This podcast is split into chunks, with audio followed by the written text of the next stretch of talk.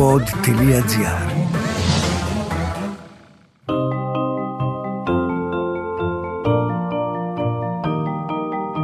Τι κάνουν οι συγγραφείς όταν δεν γράφουν βιβλία, πού συναντούν τους ήρωές τους; Ο Βενιαμίν Φραγκλίνος είχε πει πως ο συγγραφέας είτε γράφει κάτι που αξίζει να διαβαστεί, είτε κάνει κάτι που αξίζει να γραφτεί.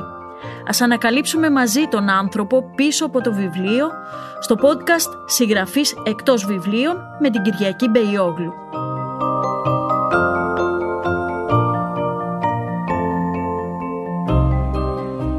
Γεια σας. Στο τραπέζι των podcast σήμερα ένας συγγραφέας, σκηνοθέτης, σεναριογράφος και όχι μόνο. Ο κύριος Γιάννης Μπότσης είναι στο στούντιο μαζί μας. Καλώς ήρθατε. Καλώς σας βρήκα. Ποια ιδιότητα υπερασπίζεστε περισσότερο; Υπαρξιακά την ιδιότητα του συγγραφέα νομίζω πια. Γιατί είναι η μόνη ιδιότητα που με κάνει να μην αισθάνομαι τη βαρύτητα. Τη βαρύτητα, ναι, ναι, ενδιαφέρον. Ναι, ναι, Δηλαδή ουσιαστικά έχοντας εργαστεί επί δεκαετίες σε δουλειές που ήταν συλλογικές, όλη αυτή η προσπάθεια, η ενέργεια που κατανάλωσα να πείθω ή να με πείθουν ήταν, ήταν τεράστια. Οπότε όταν ανακάλυψα ότι η συγγραφή με ανακουφίζει πάρα πολύ και όντως αισθάνομαι σαν να πετάω, νομίζω ότι είναι ό,τι καλύτερο έχω κάνει. Έχετε πρόσφατα κυκλοφορήσει ένα μυθιστόρημα. Το δεύτερο, το πρώτο ήταν ο κλέφτης των μυστικών από τις εκδόσεις ελληνικά γράμματα το 2020. Το δεύτερο λοιπόν από τον εκδοτικό οίκο Λιβάνι, μόνο οι εραστές αντέχουν το Παρίσι. Τι τίτλος είναι αυτός κύριε Μπότση. Προβοκατόρικος. Καταρχάς είναι, ο τίτλος προέρχεται από τη σκέψη του βασικού ήρωα, ο οποίος έχοντας ανέβει στο Παρίσι για να εξηχνιάσει μια απαγωγή ενός κοριτσιού, θα έρθει αντιμέτωπος με, με έναν έρωτα το οποίος κόπηκε βία, στην ουσία με πάρα πολλά αναπάντητα ερωτήματα. Είναι λοιπόν, έχει ένα βάρος ο ήρωας εκείνη τη στιγμή, βλέπει τα ερωτευμένα ζευγάρια στους δρόμους, νιώθει ξένος κάπως και γι' αυτό και σκέφτεται αυτή τη φράση. Έχετε ζήσει στο Παρίσι; Ναι, έχω ζήσει ένα μισό χρόνο και έχετε, είναι και δική σας σκέψη ότι είναι μια άκρος ερωτική πόλη η οποία κυρίως φιλοξενεί ε, ανθρώπους με τέτοια διάθεση; ναι, ήμουν φοιτητής στη Σορβόνη, είχα κάνει ένα μεταπτυχιακό λογοτεχνία και κινηματογράφο. Και είναι αλήθεια ότι ένιωθα, ένιωθα μια μοναξιά στην πόλη αυτή. Και ε, είχα όμως και εμπειρίες και άλλων φίλων εξομολογήσεις επειδή λοιπόν η πόλη έχει μια πολύ ισχυρή μυθολογία γύρω από τον έρωτα. Είναι ένα ντεκόρ δηλαδή που είναι σαν να έχει φτιαχτεί για να φιλοξενεί Έχουμε και την Καζαμπλάνκα ναι, ναι, εξάλλου. Ναι, ναι, ναι. Τι γίνεται λοιπόν, ουσιαστικά σε κάνει να αισθάνεσαι περίεργο αν δεν είσαι καλά. Νιώθεις ναι. δηλαδή ότι δεν ανοίξεις αυτό το ντεκόρ. Ναι. Από την άλλη μεριά, νομίζω ότι σε ενοχοποιεί κιόλας. Ε, για να είναι η πόλη για ερωτευμένους σημαίνει ότι πρέπει να είσαι καλά έτσι κι αλλιώς. Οπότε νιώθεις και λίγο ενοχικά. Το κάνω και λίγο χιούμορ βέβαια εσωτερικά αυτό. Ήταν όμως, ε, είναι μια πόλη που μπορείς να τη ζήσει και χωρίς να είσαι ερωτευμένος. Απλά είναι προτιμότερο να είσαι και ερωτευμένος για να αντέξεις αυτό το περίεργο μεγαλείο, τα μεγάλα ανοίγματα, τα ομοιόμορφα κτίρια. Το Παρίσι είναι πολύ κομψό, αλλά δεν έχει μεγάλες διαφοροποιήσει. Οι πολυκατοικίες του μοιάζουν. Ο Σικουάνας είναι βαρύς, έχει μια άβρα περίεργη Σικουάνα. Σου θυμίζει πολλά, ίσως και τους άθλιους του Γκο συνέχεια. Ναι. Οπότε ναι, χρειάζεται να είσαι ερωτευμένος εκεί. Ε, λοιπόν, ας τα πάρουμε τα πράγματα από την αρχή. Ας γυρίσουμε στην Αθήνα. Έχετε γεννηθεί; Έχω γεννηθεί στη Λαμία, δεν έχω Τα πρώτα μου 18 χρόνια, 19. Μετά ήρθα εδώ και τέλειωσα τη σχολή Σταυράκου, τρία χρόνια σκηνοθεσία και μετά πήγα στο Παρίσι για 1,5 χρόνο, για μετρίζει. Και γυρίσατε και πάλι στην Αθήνα και μπήκατε σε αυτό το χώρο που λέγεται καταρχήν γράψιμο, γράφω, εγώ τώρα γράφω. Στην αρχή, όχι, στην αρχή ήμουν βοηθός ε, του Κώστα Κουτσομίτη. Δηλαδή δούλεψα στην ταινία Ο Κλειός, έκανα διάφορα ντοκιμαντέρ στην νέτσα σκηνοθέτης, ε, σκηνοθετούσα στην εκπομπή Βιβλιόραμα και στο Τέχνη και Πολιτισμός, δεκαετία 90 αρχές, τέλος 80 αρχές 90. Μετά δούλεψα στη διαφήμιση, έχω δηλαδή αρκετά κάνει πράγματα. Πάντα στην, σαν βοηθός σκηνοθέτης σκηνοθέτης. Και μετά αποφάσισα να ενεργοποιήσω τις σπουδές του σενάριου και ξεκίνησα να δουλεύω στην τηλεόραση, βασικά κάνοντας script editing. Δηλαδή καλυτερεύοντας σενάρια άλλων ανθρώπων που θα γινόντουσαν ή δεν θα γινόντουσαν. Έχω πάντα αυτή την απορία, κύριε Μπότσι. Τι σενάρια αρέσουν στους έτσι κι αλλιώς εφάνταστους Έλληνες; Πιστεύω ότι οι Έλληνες έχουν μια αιμονή από ό,τι έχω καταλάβει με τον έρωτα. Το διαπιστώνω αυτό όλα αυτά τα χρόνια που εργάζομαι και στην τηλεόραση και σε ταινίες συμβουλευτικά, βλέποντας τις μετρήσεις τηλεθέσεις ή τα εισιτήρια. Πάντα το θεωρούν ένα απαραίτητο συστατικό. Ανεξάρτητα θα δουν ένα ψυχολογικό θρίλερ, μια κοινωνική ταινία, ένα ιστορικό δράμα, αν δεν έχει και ερωτική διάσταση, για κάποιο λόγο νιώθουν αμήχανοι. Πιθανότατα τους έχουν θύσει Δεν θεωρώ δηλαδή ότι είναι κομμάτι του DNA, ας πούμε, μεταφορικά μιλάω. Νομίζω ότι τους έχουν θύσει και ε, λειτουργούν με έναν τρόπο στερητικού συνδρόμου σε αυτό το επίπεδο. Ναι. Τώρα, ποιος έχει βοηθήσει περισσότερο στη συγγραφή του βιβλίου, ο σεναριογράφος ή ο σκηνοθέτης; Αυτό είναι μια καλή ερώτηση. Νομίζω και οι δύο. Καταρχάς, ε, πριν γράψω το πρώτο μου βιβλίο, επειδή το έκανα, επειδή είχα ένα κενό εργασιακά και επειδή ήθελα, φαίνεται ασυνείδητα πάντα να γράψω, λόγω και των σπουδών που είχαν σχέση και με τη λογοτεχνία, είχα, είχα ένα μικρό δέος στο που θα πατήσω. Ουσιαστικά μου φάνηκε πάρα πολύ εύκολη διαδικασία. Όχι, δεν θεωρώ ότι είναι εύκολο να γράψει ένα βιβλίο, είναι πόδινο. Απλώς μου φάνηκε εύκολο το τεχνικό κομμάτι που υπάρχει κάτω από όλα. Σαν να λέμε ο σκελετός ενός κτηρίου που δεν μπορείς να καταλάβεις πώς είναι, βλέπεις απλά το φασάντ. Στην ουσία δουλέψαν και τα δύο καλά. Δηλαδή, ο σκηνοθέτης δούλεψε επειδή ε, λόγω φαντασίας και εξάσκησης έχω με μεγάλη έφεση να βλέπω εικόνες και καταστάσεις σαν να τις ζω. Και ο σεναριογράφος δούλεψε πάρα πολύ καλά δομικά. Αφού να καταλάβετε τώρα, θα σας πω κάτι που μου έκανε τρομερή εντύπωση στο ε, Μόνο οι εραστές αντέχουν το Παρίσι. Δεν το έγραψα προσπαθώντας να φτιάξω ένα σκελετό αυστηρό από πριν με plot points που λέμε στη δραματουργία, με sequence και τέτοια. Έκανα το εξής. Το έγραψα αυθόρμητα, έχοντας προσχέδιο πάντα, γιατί έτσι δουλεύω. Και πριν από λίγες μέρες, όντας πια τυπωμένο, λέω: Α ρίξω μια ματια να δω αν έχω κρίσιμες σκηνές στα κατάλληλα σημεία. Τέλος πάντων, είναι μια ολόκληρη ιστορία τεχνική σενάριο. Και είδα ότι είχα και έμεινα άφωνος. Δηλαδή, με έναν τρόπο ασυνείδητα, σαν υπνοτισμένος, έγραψα ένα βιβλίο που η βάση πατούσε σε τερτύπια δομικά τέτοιου είδους. Θα μπορούσε να γίνει σύριαλ. Το πρώτο μου βιβλίο καταρχάς μου το ζήτησαν τέσσερις παραγωγοί και έκανα μια λάθος επιλογή να πω την αλήθεια. Ε, διάλεξα τον πιο ακατάλληλο τελικά. Τώρα το πήρα από αυτόν και το προχωράω με άλλον. Και το δεύτερο μπορεί να γίνει. Θα σας πω γιατί. Δεν έχουν σχέση με. Δεν σκέφτομαι τηλεοπτικά. Δεν σκέφτομαι. Σκέφτομαι καθαρά κινηματογραφικά ε, όταν κάνω ένα βιβλίο. Δηλαδή στην ουσία όλη η αποτύπωση και η νοοτροπία μου θυμίζει πιο πολύ σινεμά. Απλώς επειδή έχουν, θέλω να πιστεύω και τα δύο βιβλία πολύ πυκνή πλοκή, γιατί ε, μ' αρέσει να έχω πυκνή πλοκή και θα σας πω και γιατί. Και τα δύο μπορούν να γίνουν ή πολύ μεγάλες διάρκειες ταινίες, δηλαδή τύπου ώρες, ή μπορεί να γίνουν μίνι σειρές. Ε, άλλωστε, το, μου το είχαν ζητήσει το γλύφτο μυστικών για μίνι σειρά 10 επεισοδίων και με μια top σεναριογράφο που θα το έκανε ε, ή θα το κάνει τέλος πάντων και δεν συζήτησα ποτέ τίποτα περισσότερο από 10. Τώρα για να μπούμε λιγάκι και στο καινούριο βιβλίο εδώ. Δίδυμοι, δύο αδέρφια. Τους έχετε κατασκευάσει έτσι ώστε ε, ο ένας να είναι το alter ego του άλλου. Καταρχάς οι δίδυμοι έχουν, έχουν μια πολύ περίεργη συμπεριφορά γενικότερα και μέσα από αναλύσεις που έχω διαβάσει για δίδυμους. Καταρχάς πάντα οι δίδυμοι με, με έλκυαν πάρα πολύ. Δηλαδή και στο δρόμο χά, τους χάζευα. Όποιος είναι ομοζυγωτικού, δηλαδή, mm. όταν είναι σαν δύο σταγόνες νερό.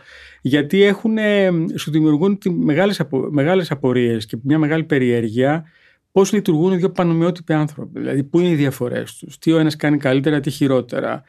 Και πώς συγκρούονται μεταξύ τους. Και αυτό είναι μια ολόκληρη ιστορία. Γιατί οι δίδυμοι, να ξέρετε, έχω διαβάσει είτε άντρες είτε γυναίκες, του έχουν ένα στάνταρ χαρακτηριστικό ο ένας είναι πιο εξωστρεφής, ο άλλος πιο ισοστρεφής. Ο ένας ασχολείται με το σύστημα προς τα έξω, προστατεύει απ' έξω, ο άλλο προστατεύει από μέσα. Είναι μαγικό. Και αυτό μου έδωσε το κίνητρο να γράψω μια, ένα μυθιστόρημα που πατάει πάνω σε δύο δίδυμα αδέρφια που είναι άντρες και που έχουν, ενώ έχουν, ε, έχουν ζήσει μια ζωή με μεγάλη συνενοχή. Μάλιστα, ένα έβριμα που έχω είναι ότι ο, ο ένας αδερφός, ο Μάνος, έχει σώσει τη ζωή του Φάνη και όταν ο Φάνης του παίρνει σε εισαγωγικά τη γυναίκα, δεν ουσιαστικά έλκεται περισσότερο και αυτή από αυτόν, αυτό είναι ένα τεράστιο τραύμα μεταξύ τους. Έχουν χωρίσει οι δρόμοι τους. Ένας ζει στο Παρίσι πια με την πέτρα του σκανδάλου και άλλος έχει μείνει στην Ελλάδα, έχει κάνει κοινωνιολογία και έχει πάει στην αστυνομία για, σαν ερευνητή ανθρωποκτονιών για συγκεκριμένο λόγο. Δηλαδή έχει ένα, ένα pattern που τον κυνηγάει από την, από την εφηβική του ηλικία Και όταν πια ε, γίνεται μια απαγωγή της ε, εξάχρονη κόρης του ζευγαριού που είναι στο Παρίσι, ο Φάνης αναγκάζεται να ανέβει, παρόλο που δεν θέλει με τίποτα να πάει. Γιατί το να πάει σημαίνει επαφή πάλι με τον αδερφό του, με τον οποίο δεν μιλιέται 7 χρόνια, και η συνάντηση πάλι με τη γυναίκα της ζωής του. Mm. Μάλιστα, γράφω σε ένα σημείο ότι όταν πηγαίνει το αεροπλάνο προς το Παρίσι, ο ήρωας εύχεται να τρελαθεί ο πιλότος και να το πάρει και να το πάει σε αντίθετη κατεύθυνση. Δεν θέλει καν να φτάσει εκεί. Ωραία μας τα περιγράφετε, αλλά ας δούμε και πώς τα γράφετε κιόλας. Θα σας δώσω το βιβλίο σας για να μας διαβάσετε κάτι. Στην πλατεία Βόζ, οι φανοστάτες έριχναν το διακριτικό τους φως απαλά με μια όμορφη διάχυση. Άφηναν αδιατάραχτη την αισθητική πληρότητα της ώρας. Τα κτίρια, άλλα φωτισμένα, άλλα σκοτεινά, συμπλήρωναν το εικαστικό σύνολο. Όλα έδειχναν τέλεια, σαν δημιουργημένα από έναν γίγαντα που είχε τον απόλυτο έλεγχο από ψηλά και ένα χέρι μοναδικό στο να παράγει συμμετρίες. Ξαφνικά ένας φανοστάτης, ο έβδομος στη σειρά, άρχισε να τρεμοπαίζει. Στην αρχή έκανε λίγες αυξομοιώσεις έντασης μικρής κλίμακας. Όμως μετά άρχισε να ψυχοραγεί με ένα συρτό και ρυθμικό ήχο. Η ένταση του φωτός του άρχισε να πηγαίνει από το ζενίτη στον Αδύρ όλο και πιο γρήγορα, θυμίζοντας μηχάνημα σε Λούνα Πάρκ, μέχρι που η Άρνουβό λάμπα έσβησε απότομα βγάζοντας έναν ήχο νεογέννητου θηρίου. Την ίδια στιγμή, 3.000 χιλιόμετρα μακριά, στην πλατεία Καρίτσι, η λάμπα δίπλα στην εκκλησία άρχισε να αφοσομιώνει τη φωτιστική της ένταση. Χρόνια έστηκε σταθερά φωτεινή τη νύχτα, ανεπηρέαστη από ανέμους, καταιγίδες και σεισμούς. Εδώ και μια δεκαετία δεν είχε σταματήσει να παρέχει τη μόνιμη φωτιστική της βοήθεια στους διαβάτες, λες και δεν χρειαζόταν ανταλλακτικό. Λες και ήταν αθάνατη, φτιαγμένη από υλικό ενό άλλου πολιτισμού. Όμως και αυτή σήμερα, όπως και οι άλλοι της πλατείας Βόζ, την ίδια σχεδόν στιγμή αποφάσισε να διακόψει τη φωτεινή ζωή της. Ξαφνικά και απροειδοποίητα, ξεκομμένη από τις άλλες λάμπες γύρω της. Ήταν κάτι τυχαίο, είχε σχέση με κάποια ανθρώπινη επίδραση, μήπως η θλίψη εκείνη ειδικά της νύχτας με τη θανατηφόρα αναμονή παρήγε μια ενέργεια συμβατή με τη φύση της και της έκαιγε; Αναρωτιέμαι ποιες είναι οι λογοτεχνικέ ε, καταβολές σας, δηλαδή τι σας αρέσει να διαβάσετε; Για να πω την αλήθεια, καταρχάς στη διάρκεια της συγγραφής των δύο βιβλίων συνειδητά είχα πάψει να διαβάζω οτιδήποτε, δεν με ενδιαφέρει να διαβάζω κάτι. Έχω ψάξει να, να βρω ποια είναι η καταγωγή μου ας πούμε συγγραφικά σε αυτά τα δύο βιβλία. Έχω την αίσθηση, γιατί αυτό είναι ασυνείδητο, δεν ακολουθούσα κάποιο δρόμο, ότι με έχει επηρεάσει πάρα πολύ το νουάρ στη ρυθμολογία και στο πώς χτίζω κοφτά τις πλοκές ούτως ώστε να μην μένει τίποτα που να κρεμάει. Και αγαπώ πάρα πολύ και τον ποιητικό ρεαλισμό οπότε μάλλον έχω ασυνείδητα προσπαθήσει να τα παντρέψω. Αγαπώ και το ψυχολογικό θρίλερ και στο σινεμά και στη συγγραφή οπότε είναι ένα μείγμα από αυτά, ένα κολάζ θα έλεγα. Διαβάζετε ελληνική λογοτεχνία; Ελληνική λογοτεχνία, ναι, μ' αρέσει ο Χομενίδης σε κάποια βιβλία του, μ' αρέσει ο ρυθμός του Μ' αρέσουν πάρα πολύ κλασικοί. Θυμόμουν αυτές τις μέρες πόσο πολύ είχα λατρέψει το Μυριμπίλιο όταν ήμουν ένα μικρό παιδί. Μ' αρέσει ο Καζαντζάκης. Ναι, διαβάζω. Κυρίως διαβάζω τελευταία, ας πούμε, κάποια βιβλία που μου άρεσαν πάρα πολύ τελευταία και τα διάβασα στα ενδιάμεσα της συγγραφής. Ήταν τα τρία μαύρα νούφαρα του, του, Μισελ, ε, του BC, του, που μου αρέσει πάρα πολύ αυτός ο Γάλλος. Μ' άρεσε πάρα πολύ η θεωρία των χορδών, του Σομόθα, πάρα πολύ. Και γενικά μου άρεσε πολύ παλιότερα και η επιστημονική φαντασία. Έχω, είμαι άστατος στο τι διαβάζω. Mm. Απλώς το κριτήριό μου για να μπορέσω να διαβάσω ένα βιβλίο είναι λίγο, ε, ε, είναι κάπως απόλυτο. Αν στις πρώτες σελίδες δεν δω ένα προσωπικό στυλ δεν μπορώ να διαβάσω. Ναι, το καταλαβαίνω. Ε, χρόνια στην τηλεόραση, μετράτε τα νούμερα, μετράνε τα νούμερα. Η ελληνική τηλεόραση και όχι μόνο είναι έτσι. Στο χώρο του βιβλίου τώρα. Είναι το δεύτερο βιβλίο σας. Πώς αποτυπώνεται αυτή σας η προσπάθεια ε, μέσα σας κυρίως, γιατί είμαστε, μια είμαστε σε μια χώρα που δεν διαβάζουμε, δεν έχουμε μεγάλο αναγνωστικό κοινό, αλλά πάρα πολλούς συγγραφείς. Πώς βλέπετε λοιπόν αυτό το τοπίο; Για να πω την αλήθεια, σοκαρίστηκα όταν έμαθα τα ελληνικά βιβλία πόσο έχουν πέσει σε πωλήσεις. Συζητώντα με τους εκδότες και με τον πρώτο και με τον δεύτερο, πριν καν τα βγάλω δηλαδή, πριν τα εκδώσω.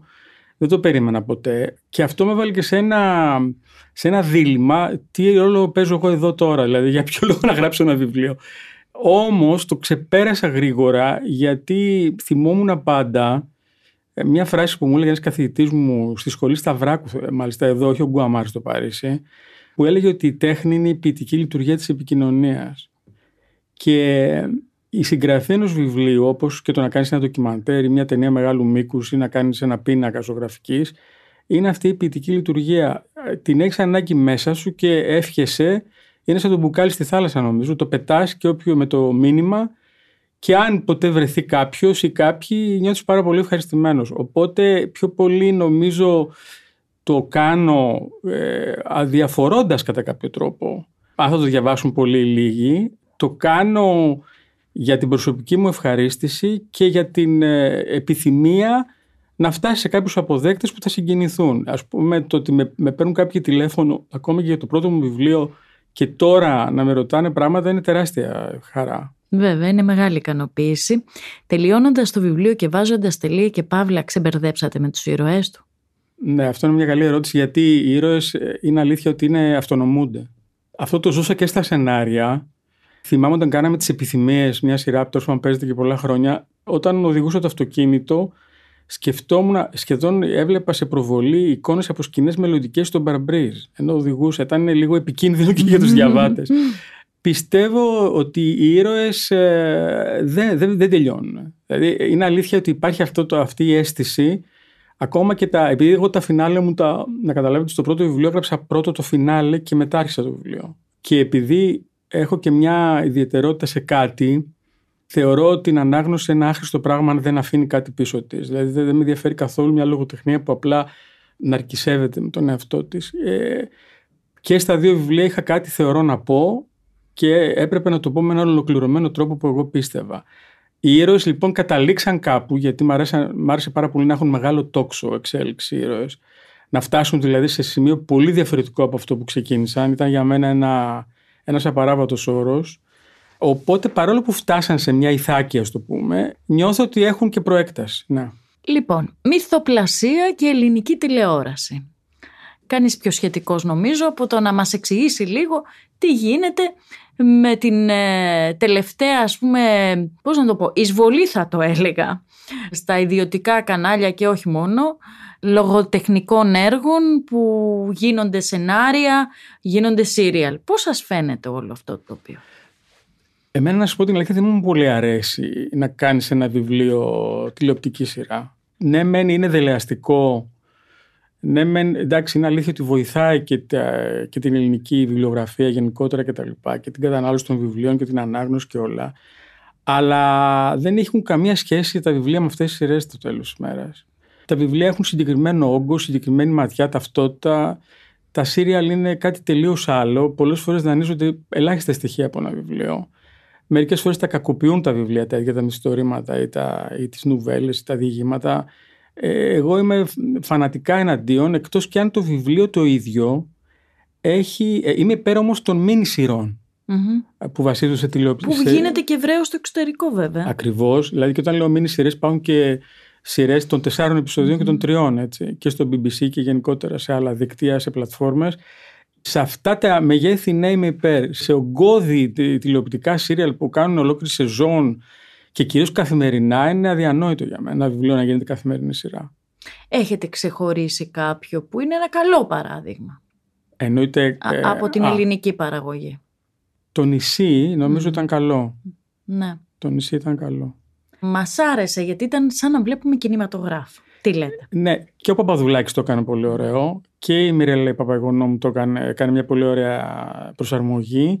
Ήταν πολύ πιστικό. Το νησί είχε μια ιδιαιτερότητα ξέρετε κάτι, ε, δεν είναι τυχαίο ότι τα, οι σειρές εποχής και στο εξωτερικό και στην Ελλάδα όταν είναι καλές αφήνουν αποτύπωμα άλλο. Mm. Είναι πολύ ωραίο που από ένα παράθυρο ή μια πόρτα, ανάλογα ποιος σου ανοίγει τι, μπαίνει σε αυτό το σύμπαν. Το νησί ήταν πάρα πολύ πιστικό. Ε, είχε πολύ ωραίο συνδυασμό γνωστών, άγνωστων ηθοποιών, είχε τα location, ήταν τέλεια. Ήταν πολύ ωραίο, ναι. Και από μια ατυχία δεν έκανε καριέρα στο εξωτερικό. Από ένα τεχνικό ζήτημα το οποίο δεν λύθηκε ποτέ, δεν πουλήθηκε έξω. Είναι... Δεν είναι πολύ κρίμα, πραγματικά. Ναι, ναι. Ωραία σειρά. Υπάρχει ένας δημόσιος διάλογος ότι στην Ελλάδα δεν έχουμε κείμενα. Κείμενα για το θέατρο, κείμενα καλά για την τηλεόραση.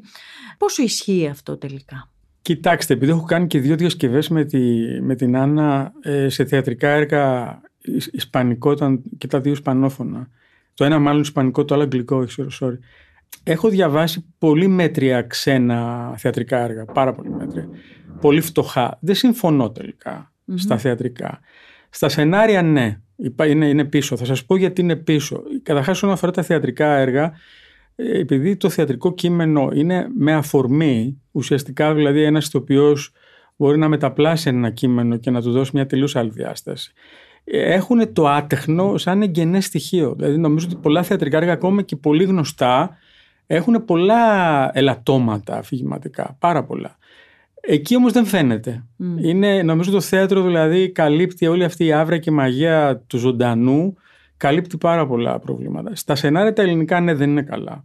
Γιατί θα σας πω τι συμβαίνει. Δεν υπάρχει κουλτούρα και γνώση της τεχνικής των σενάριων. Τα σενάρια ανεξάρτητα όταν είναι πηγαία έχουν δυναμική αν δεν έχουν μια τεχνική βάση και μια τεχνογνωσία, έχουν πάρα πολλά προβλήματα. Στο εξωτερικό αυτό είναι κατακτημένο από δεκαετίες. Οπότε τα ξένα σενάρια είναι καλύτερα, το πιστεύω απόλυτα. Τα ξένα θεατρικά έργα, αν τα αντιστοιχίσουμε με ελληνική ποσοτικά, να το πω έτσι, δεν πιστεύω. Πιστεύω ότι οι Έλληνες μπορούν να κάνουν καλό θέατρο. Α πάμε λοιπόν στο κοινό, στην άλλη πλευρά, στους αναγνώστες ή στους θεατές. Ε, με έχει μπερδέψει εμένα προσωπικά, ε, το παρατηρώ ως αρθρογράφος πολλά πολλά χρόνια, διότι εκεί που βλέπω ότι υπάρχει ένα επίπεδο και πάμε όλο και καλύτερα, από την άλλη βλέπω ότι γινόμαστε καταναλωτές προϊόντων πολύ χαμηλού επίπεδου. Ε, είναι απλή η εξήγηση, είναι θέμα πώς μετριέται η συμμετοχή ή οι τηλεθέαση κτλ.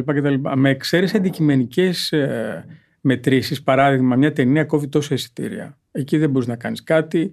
Κάνεις με ταινία, αν δεν πάει καλά, λες: OK, δεν πήγε καλά, αλλά ξέρεις πραγματικά γιατί είναι μετρήσιμη η, η, η κατάσταση. Στην τηλεόραση, όπως και στα βιβλία, πόσα βιβλία πουλάνε, πόσα, πόσα βιβλία διαβάζονται, όπως και στο ίντερνετ, πόσα χτυπήματα έχει κάτι κτλ. κτλ.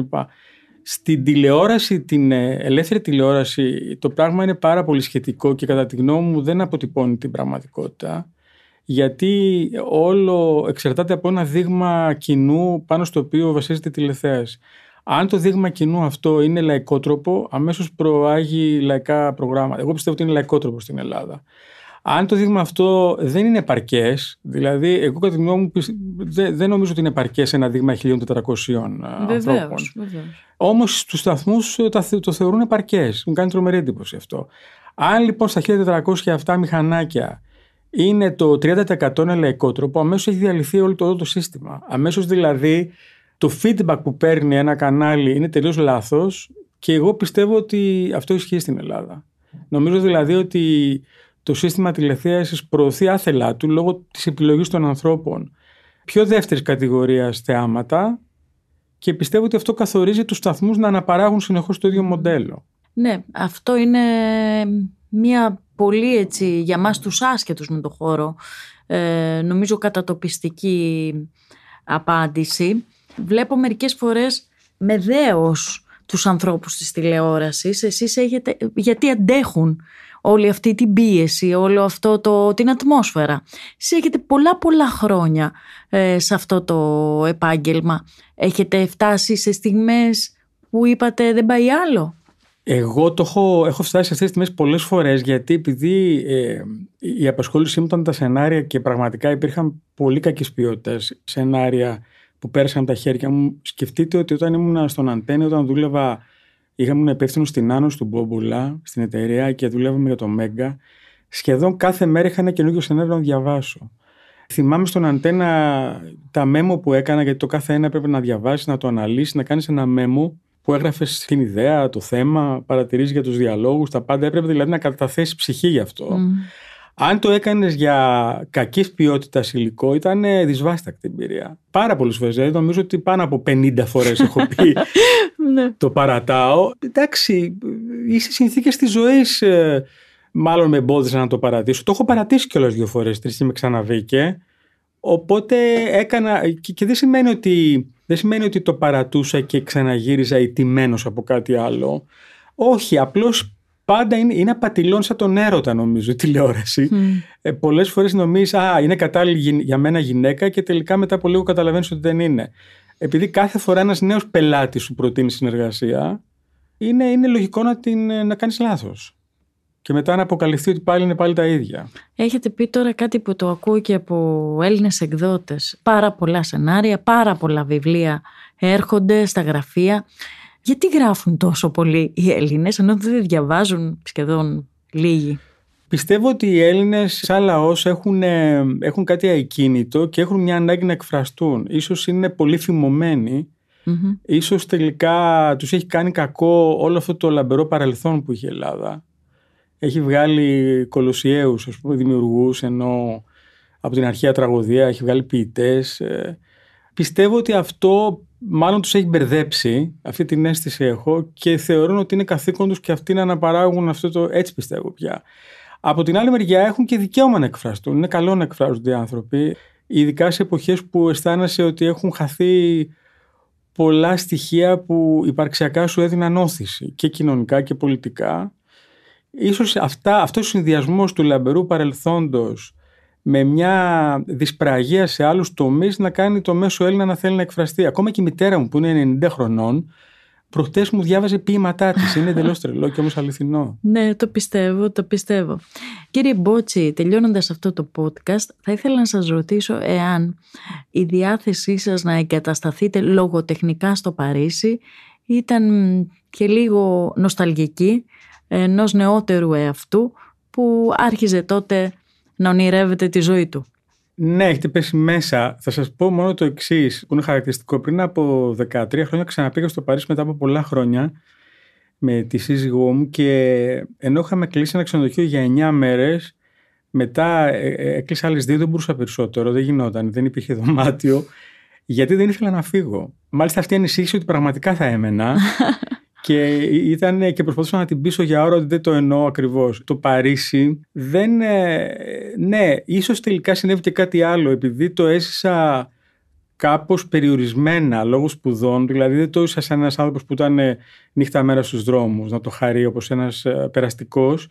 Αυτό μου είχε αφήσει ένα αποθυμένο που δεν το είχα ποτέ συνειδητοποιήσει. Το κατάλαβα μόνο όταν έφτασα εκεί. Σας ευχαριστούμε πολύ που ήσασταν εδώ. Και εγώ ευχαριστώ.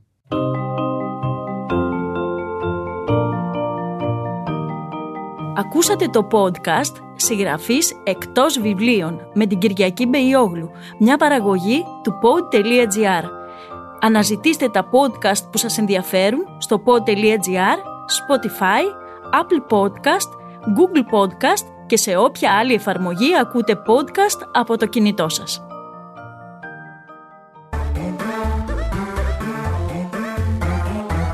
Pod.gr. Το καλό να ακούγεται.